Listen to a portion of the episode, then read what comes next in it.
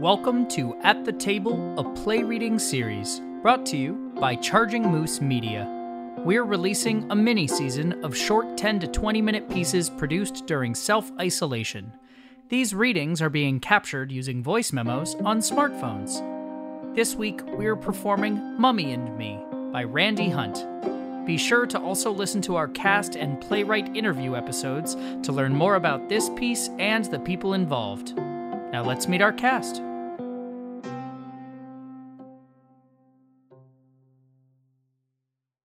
Hey, I'm Todd Buonapane. I'll be playing Ned.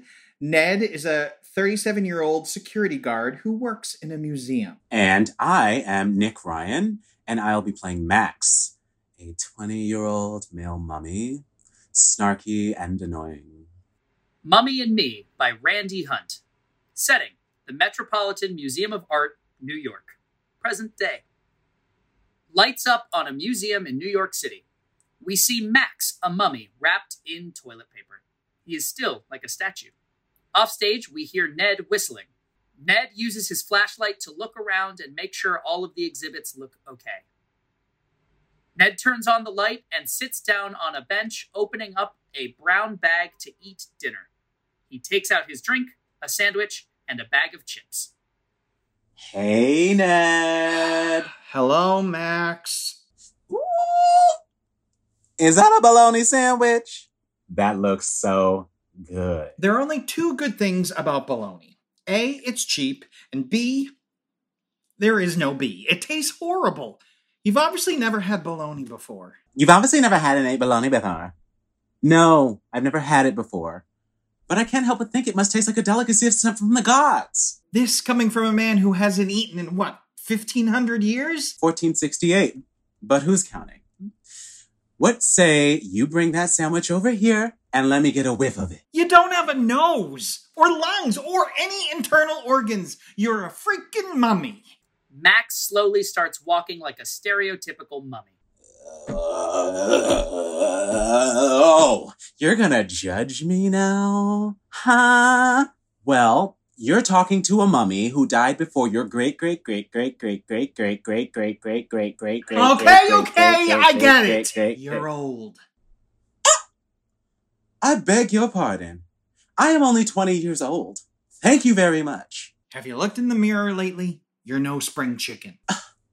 Your words cut like a knife, Ned. I can't believe this is happening again. Every night I come into this room and eat my dinner. Every single night for 14 years now. And up until two weeks ago, I ate in peace. And then all of a sudden, the ancient Egyptian exhibit shows up and replaces my favorite exhibit, Japanese arms and armor. Oh, poor fella. Did you talk to any dead people in that exhibit? No! There weren't any dead people in that exhibit. And you didn't strike up a conversation with that fancy set of armor made by Bomb and Tamataha? His name is pronounced Tomotsugu. And no, I didn't talk to a set of armor. That is ridiculous. Oh, I see. Because talking to a mummy isn't ridiculous. I miss having exhibits here that don't talk to me. Now there you go again, not respecting your elders. I'm 37. You're 20. I think I'm your elder. Sound logic there, Ned. Sound logic. Thank you. Max peeks inside the brown bag. So, what did you bring for dessert? A whatchamacallit. What do you call it? Whatchamacallit. I mean, what's its name? I told you the name. Did not. Did too. You said, whatchamacallit. That's the name. Never mind. Kind of hoping you'd bring a Kit Kat so you could maybe, you know, break me off a piece. I'm gonna break off a piece of you if you don't shut your big fat mummy mouth. temper, temper. Ned, you need to relax, friend. I am not your friend. Again, with the harsh words. I'm hurt. Whatever. You're running out of witty retorts, I see. You might have more friends if you weren't so wrapped up in yourself. oh! Now you done funny, man. All right. All right. Game on, Ned. Game on. Hey, I- I'm curious. Were you single when you were alive? Yes. Why? Maybe it's because you weren't giving off the right pheromones. That's it. Pal, I'm done. Done. I'm not talking to you anymore. Ooh, promise? Yeah. No. No, that's exactly what you want. Hmm, I'm not ever going to stop talking. I'm going to haunt your dreams, old man. Ha! I've got all, all, all the time in the world. You've got two more weeks. Two more weeks for you to get further under my skin, and then you're off to the next museum. What do you mean, two more weeks? The Metropolitan Museum of Art here was only the first stop on your world tour, buddy. You're off to the Louvre in France in a little less than two weeks. Oh, I, I, I mean, décemment. But I don't want to leave. Sorry, you don't get a say in it. You're getting voted off the island of Manhattan. oh man, I am on a roll today. I don't want to go. You're the only friend I've ever had. Stop. Really? Yep.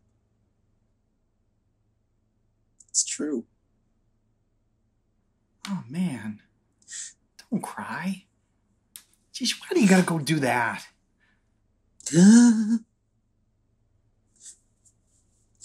Nobody has ever spent time talking to me the way you have these past few weeks. When I was alive, back in the day, everyone treated me like a king. Well, you were a king. Yes, and I hated it. I couldn't be a normal kid. I had to learn how to be royalty from the day I was born.